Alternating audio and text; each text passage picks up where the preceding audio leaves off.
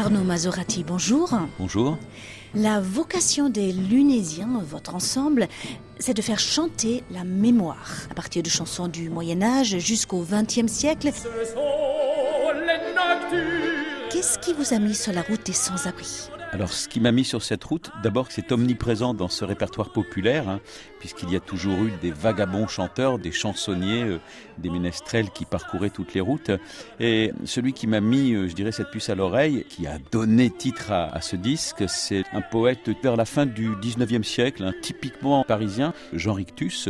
Et ce qui m'a amusé dans ce répertoire, c'est que lui-même donc accuse certains chanteurs de cabaret de l'époque de faire fortune sur ces pauvres, et puis lui-même finira à s'en fortuner grâce à ses œuvres. Et dans son soliloque du pauvre, il commence vraiment par ce cri Merde, v'là l'hiver.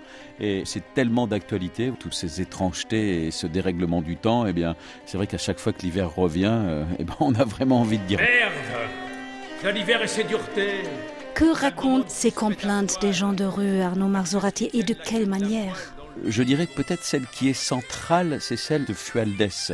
C'est une chanson de plus de 60 couplets qui devait durer 20 à 30 minutes. Moi, je l'ai réduite à 16 minutes et ça nous raconte notre quotidien, nos émotions, mais aussi les faits divers. Et dans Fualdès, là, c'est comme ça, la misère humaine, ça nous plaît d'un dies irae brut et assez poignant, on passe par une sérénade du pavé, la vipère du trottoir, le choléra et même un meurtre ou deux, des nocturnes et des valses, le tout avec une légèreté tout de même euh, qu'on ne soupçonne pas forcément derrière des gens issus de la rue. Donc comment vous faites rimer misère avec amour, détresse avec entrain, Arnaud Marzourati je pense que je ne suis pas le premier, c'est dans cette tradition populaire.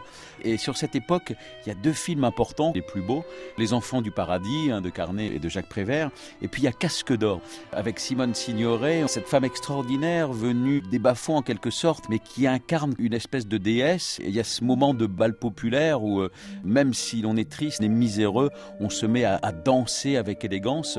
Et c'est pourquoi j'ai mis aussi euh, de la musique instrumentale, comme euh, Ça fait peur aux oiseaux, Amour et printemps, euh, toutes ces mélodies qui soudainement quand elles surgissent, même si on les a jamais entendues, on a l'impression de les connaître. Tout est dans l'interprétation lunésienne évidemment et, dans les instruments aussi. Hein. Ah oui, j'ai vraiment fait le choix d'un instrumentarium populaire.